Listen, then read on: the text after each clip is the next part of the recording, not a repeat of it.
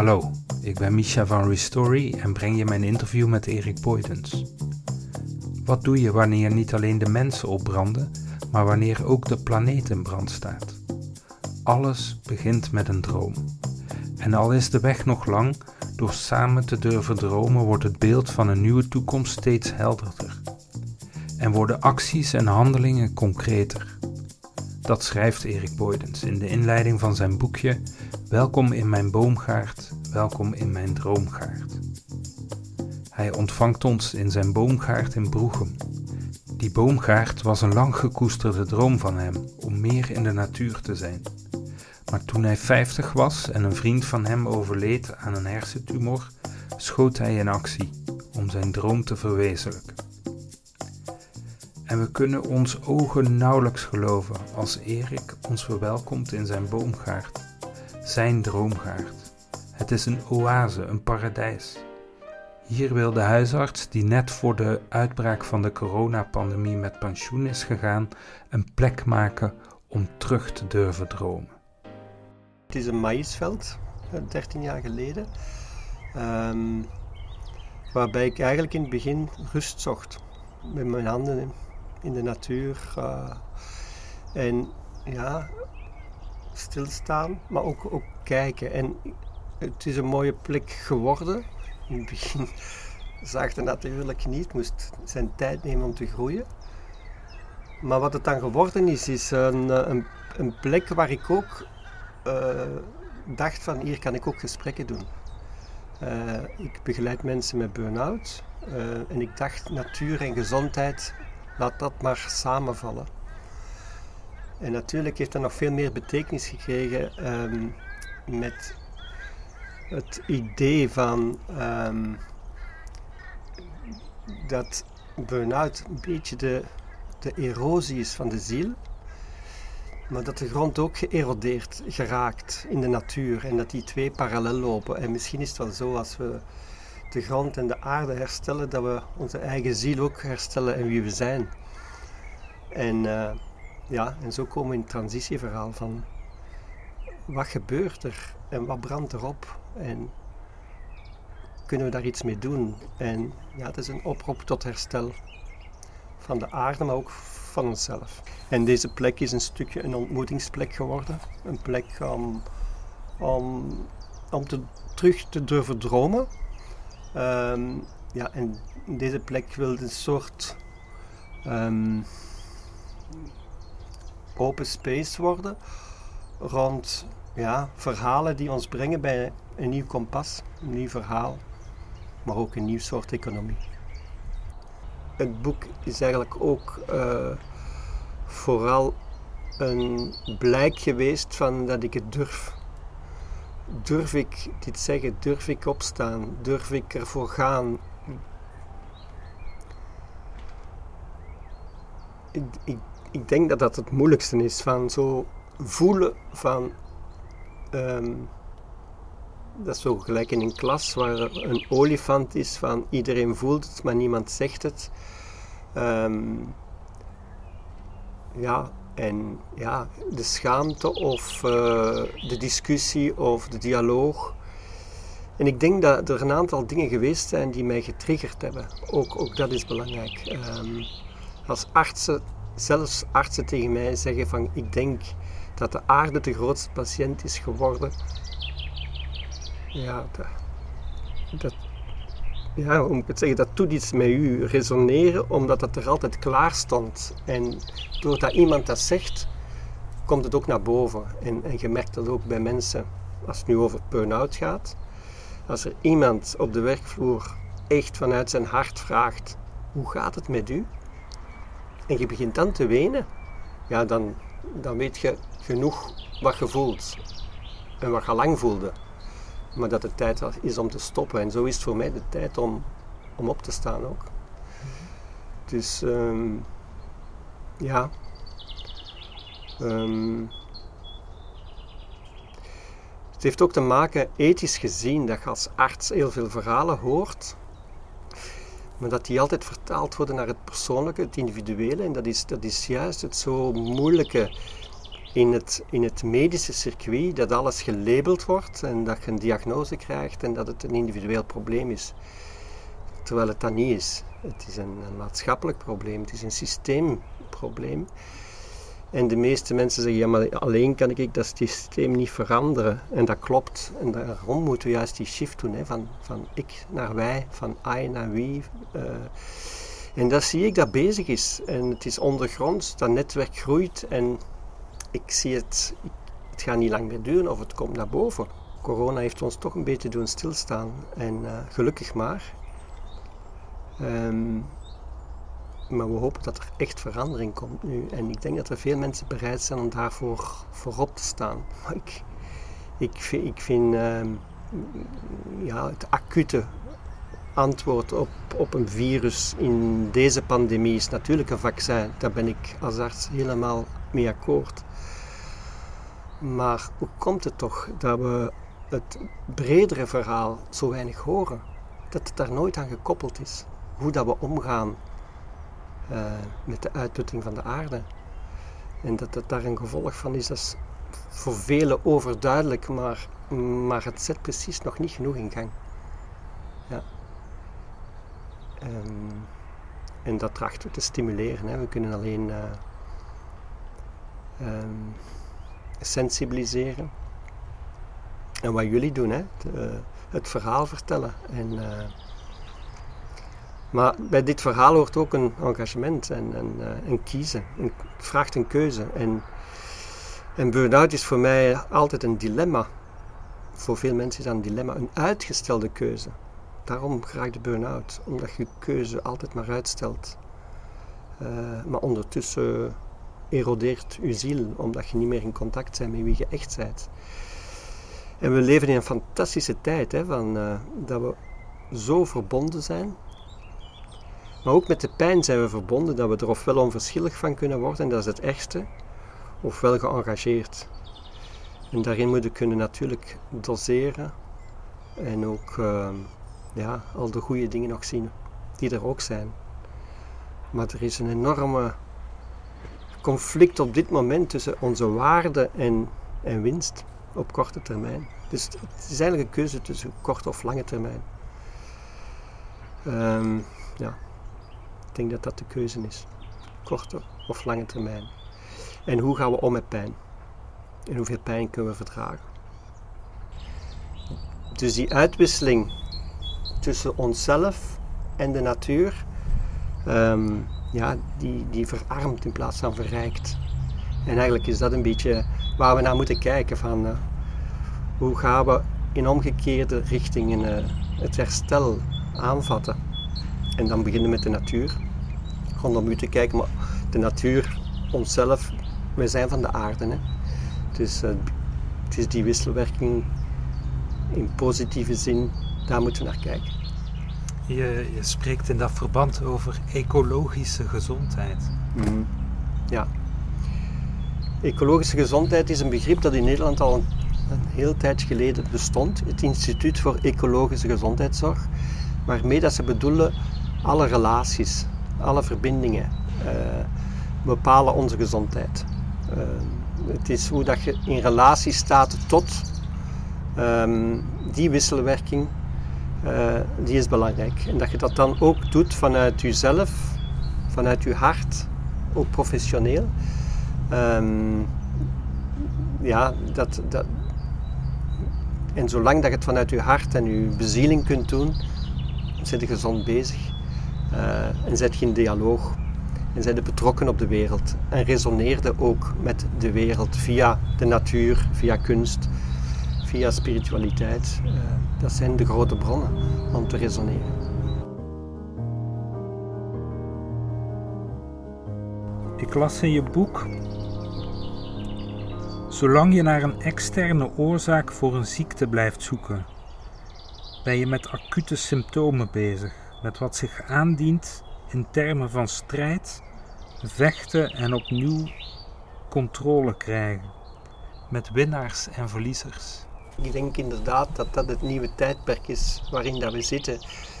Dat we door de kennis die we hebben van de hersenen, um, dat we weten dat samenwerken meer opbrengt. Dat we zo ver zitten dankzij het samenwerken, niet, niet dankzij de competitie. Ehm, en, en ook het gevoel dat we verbonden zijn. Ehm, in goede dagen en slechte dagen. Dus als het brandt in het Amazonewoud, voelen we de pijn. Even goed als we zien in Myanmar wat er gebeurt, of, uh, of in Rusland met Navalny. Dus gaat het ons aan of gaat het ons niet aan? Wat is het verschil? Uh, is er een verschil tussen die mensen of die toestanden en hier? We voelen allemaal een beetje hetzelfde in de essentie. Um, maar het is wel belangrijk dat, um, dat we al of niet de vrijheid hebben. En gelukkig, we zijn verwend hier, hebben de vrijheid dat wij zelf hier in Vlaanderen nog altijd kunnen kiezen voor de omstandigheden die maken dat we gezond en gelukkig kunnen blijven. We moeten ons dat goed beseffen. Hier op een 600 meter is een asielcentrum, zitten 400 asielzoekers te wachten op hun papieren. Ik heb een kunstwerk gezien van een kunstenaar die, uh, ik weet niet of je die matjes kent, bruine matjes met welkom op.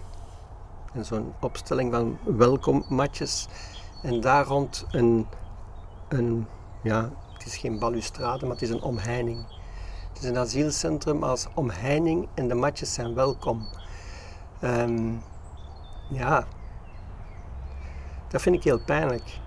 Als um, mensen daar zitten te wachten. We kennen Cyprus, we kennen Lesbos, we kennen Griekenland, we kennen Turkije, maar ook hier. Um, hoe kunnen wij gastvrij zijn of elkaar zien als persoon? En als arts heb ik, heb ik de invasie gezien in Antwerpen uh, elk jaar opnieuw. Van, en we konden zien uit welke landen dat er was. Maar dat is, je gaat niet zomaar weg uit je land. Je laat veel achter. En de verhalen van die mensen heb ik gehoord. Um, dat zijn heftige verhalen. Um, ja, dat is, dat is pijn. Dat is trauma. Ik denk dat we in een tijdperk van trauma zitten. Van hoe gaan we om met, met die trauma's. Um, maar ook hoe kan de pijn en of hoe kunnen de tranen. En dat is eigenlijk uw innerlijke transitie. Hoe kunnen de tranen in, in water omzetten naar uw bloemen en uw planten? Ik bedoel, het is een beetje misschien een moeilijke vertaling, maar, maar dikwijls is het toch zo dat pijn ook voeding kan zijn voor hoe ik het anders wil of hoe ik het anders zou willen aanpakken. Uh, de lessen die we te leren hebben, de lessen van de pijn. Uh, en dat verbonden voelen is even, evenveel pijn als, als vreugde. Hè? Ik bedoel, uh, het gaat niet over het gelukkig zijn in de zin van, nee, het gaat ook over, soms zijn we ongelukkig. maar hoe wordt dat gedragen? Hoe wordt dat um, ervaren? Hoe wordt dat gelouterd. Uh, en misschien is dat nu het, het punt waar we zitten. Hè. Doe, doe het al pijn genoeg? Nee, ik denk dat er, dat, we, dat er veel mensen het gewoon terug willen naar het oude. Zo snel mogelijk. Dat voelt je ook, die druk voelen ze ook, voelt iedereen. Um, er zijn allerlei redenen voor die ik ook goed begrijp. Uh, we, eh, we, willen niet opgesloten zijn, niet opgehokt zijn, zoals Koen van Mechelen zei. Dat is een duidelijk pleidooi voor een, uh, voor een transitie die je daar geeft. En je zegt dat hulpverleners, patiënten ook, maar dat hulpverleners daar een essentiële rol in spelen. Kun je iets vertellen over, over hun rol? Ja, ik vind dat uh, hulpverleners misleid worden door een beroepsgeheim. En ik begrijp dat het verhaal van de mensen tussen de muren blijft, maar de boodschap achter het verhaal te weinig verteld wordt. Of te veel geïnterpreteerd wordt als, ja, dit is niet mijn job als hulpverlener. En dat we daardoor een, ehm, ja, de situatie hebben gelijk die er nu is. Ehm, van, ben ik nog betrokken, doe ik nog mee of ga ik aan de kant staan? En ga ik als hulpverlener iemand coachen, terwijl ik weet dat op zijn plaats, op zijn stoel, de drie voorgangers ook al uitgevallen zijn. Wat doe ik dan? Wat doe ik dan? Ehm, ga ik de volgende dan ook terug, terugzien en terug ondersteunen? Dat hij het een beetje kan volhouden, of een beetje langer, of zijn pensioen kan halen. Is dat hulpverlenen?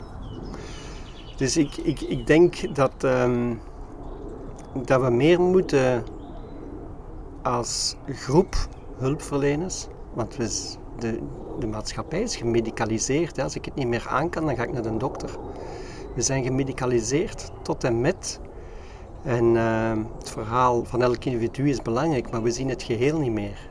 En we zien zeker niet het, de druk van het systeem die ons verplicht om te groeien.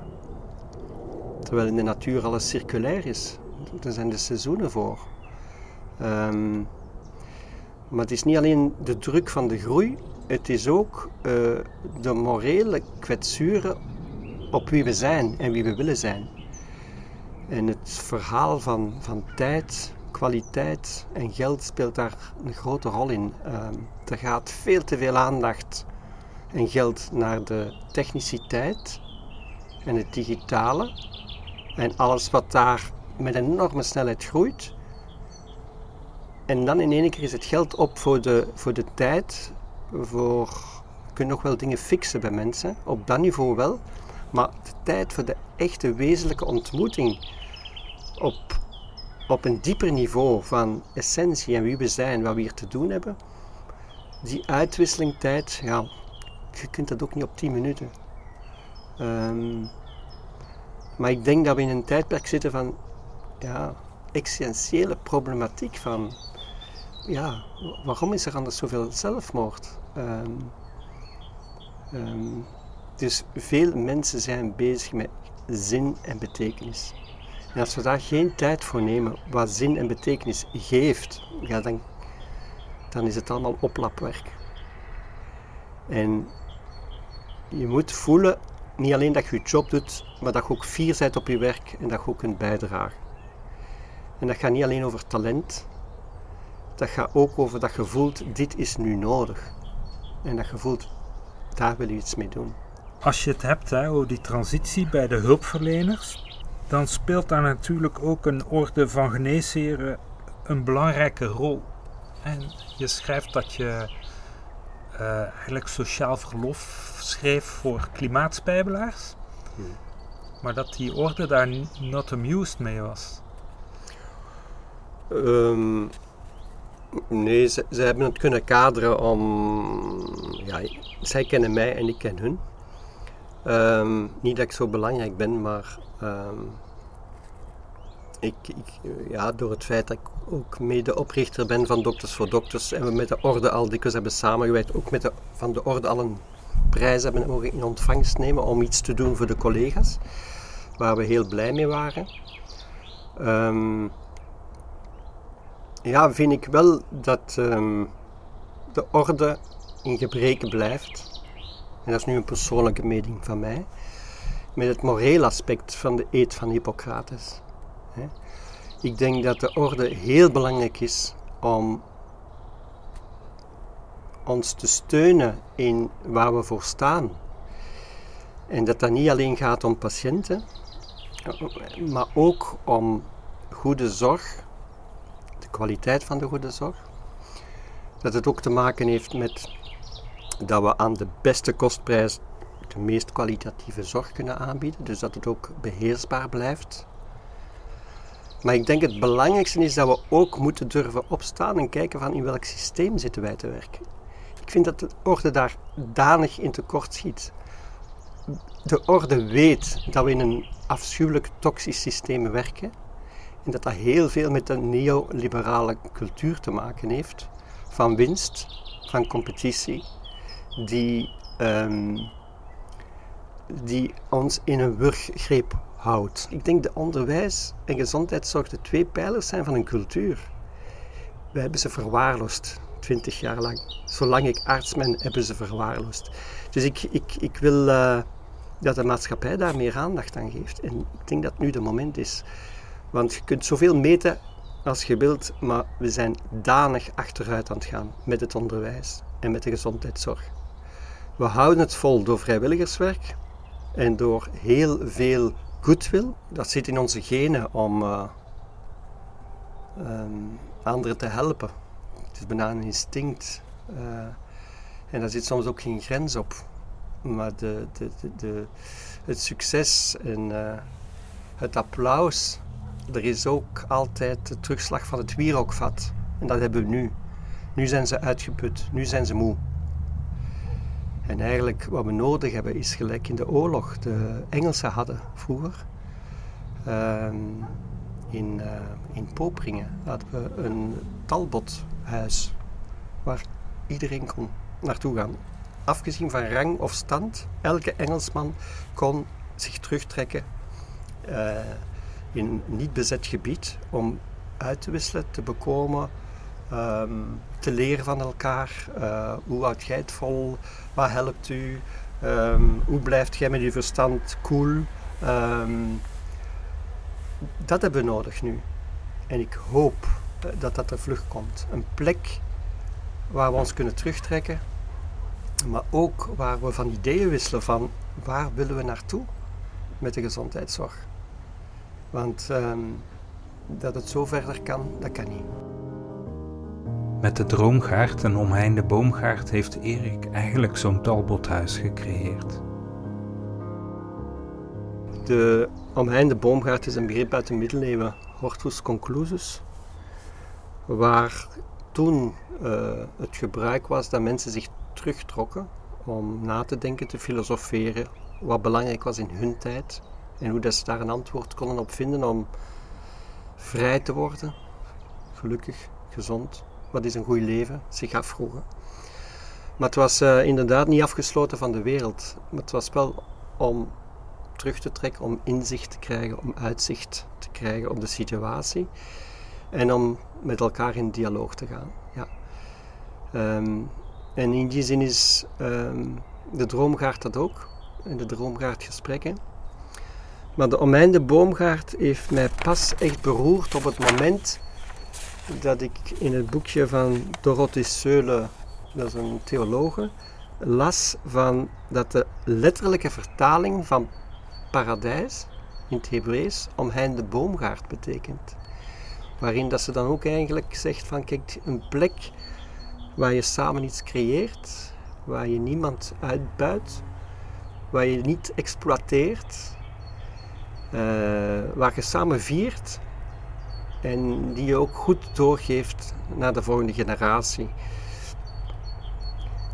Ja, dat is voor mij een beetje de, ja, de, de, de, filosofie van. Uh, ja, uh, we hebben geen verdienmodel nodig, we hebben een, een dienmodel nodig. En, um, en vooral naar de volgende generatie toe. Ik zie te veel jonge ondernemers die het anders willen doen, uh,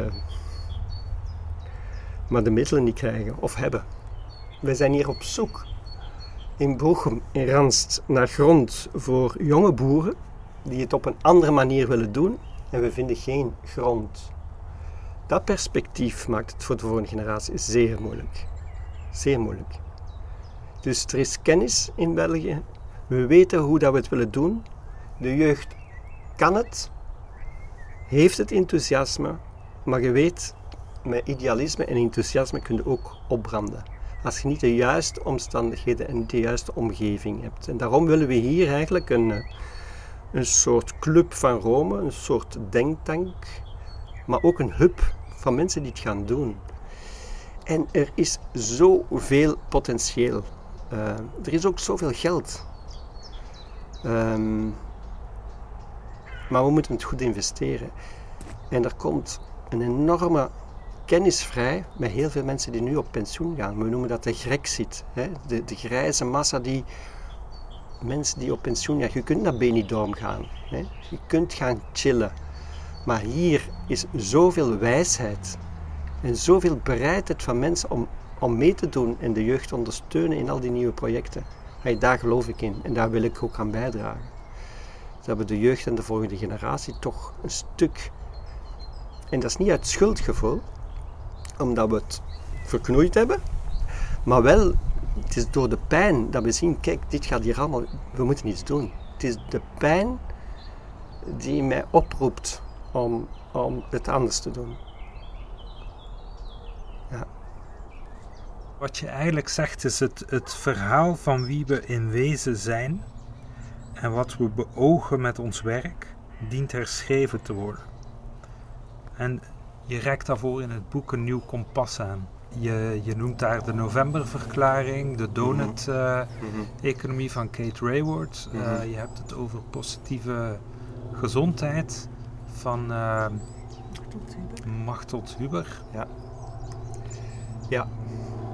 Wel, er zijn, er zijn drie lijnen eigenlijk die ik onderscheid. Dat is, het eerste is, um, we moeten ons meer richten op gezondheid. En um, daar ben ik niet alleen in. En gezondheid heeft een aantal componenten, ook bij Machteld Huber, waarin het medische, het lichamelijke, maar één component is. Um, waarbij andere factoren even belangrijk zijn. Um, dus dat maakt dat we in dat nieuw kompas van, in het Engels is dat gemakkelijker, van illness naar wellness gaan. Dat scheelt maar een letter, van I naar we. En ik, ik denk dat dat ook op de boomgaard, op de droomgaard hier ook zo gebeurt. Dat we niet het individu bekijken en daar een diagnose op zetten en een labelen en een etiket. Maar dat je gewoon samen, en iedereen doet zijn bijdrage daarin, uh, een aantal dingen samen doet en realiseert. En uh, dat dat samen heel belangrijk wordt. Dat het ook niet het ego meer is maar dat je naar het ecologische, het eco gaat. Dus dat, dat misschien zelfs de mens niet meer het centrale punt is, maar wel de aarde. Omdat de natuur, wat ik zei, de grootste patiënt is geworden en, en dat wordt duidelijker en duidelijker. Maar dan is het ook, um, ja, gelijk Charles Eisenstein zegt, we, we zijn al verbonden. We, we, zijn dat is, dat is iets heel mysterieus en magisch. Hoe dat we in een gemeenschappelijk veld verbonden zijn. Ik, ik kan dat niet wetenschappelijk goed verklaren. Ik kan het alleen ervaren van uh, hoe, we, hoe, we, ja, hoe we die verbinding voelen. En dat verbonden zijn voelen. Dus die aspecten van autonomie, enerzijds er staan, anderzijds die verbinding voelen, dat ervaren, ja, dat is voor mij essentieel onderdeel van gelukkig zijn. Dat is ook de kunst van het resoneren, namelijk dat er, als het echt resoneert bij iemand of bij mezelf, dan verander ik zelf ook. En jij verandert ook. En het verandert gemeenschappelijk ook. Dat is het proces dat ik wil in gang zetten. Het, het transformerende van de ontmoeting bij mezelf, bij de ander. En dat geeft ook het inspirerende en, en de energie om het te doen veranderen meest haalbaar doen wat we kunnen. Ehm, en een kleine ketting zijn, kettingstukje in het leven voor mij en het leven na mij. Dat is eigenlijk uh, waar het om gaat. Dit was het interview met Erik Boydens. Ga voor meer verhalen van denkers en doeners naar restory.be. Restory is een coöperatieve vennootschap die de toekomst als een gezamenlijke onderneming ziet. Jij kan coöperant worden. Ook die informatie vind je op restory.be. Tot een volgend verhaal.